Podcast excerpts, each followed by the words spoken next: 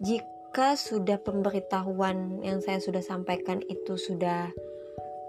cukup dan pas untuk pembelajaran pada hari ini saya tekan tombol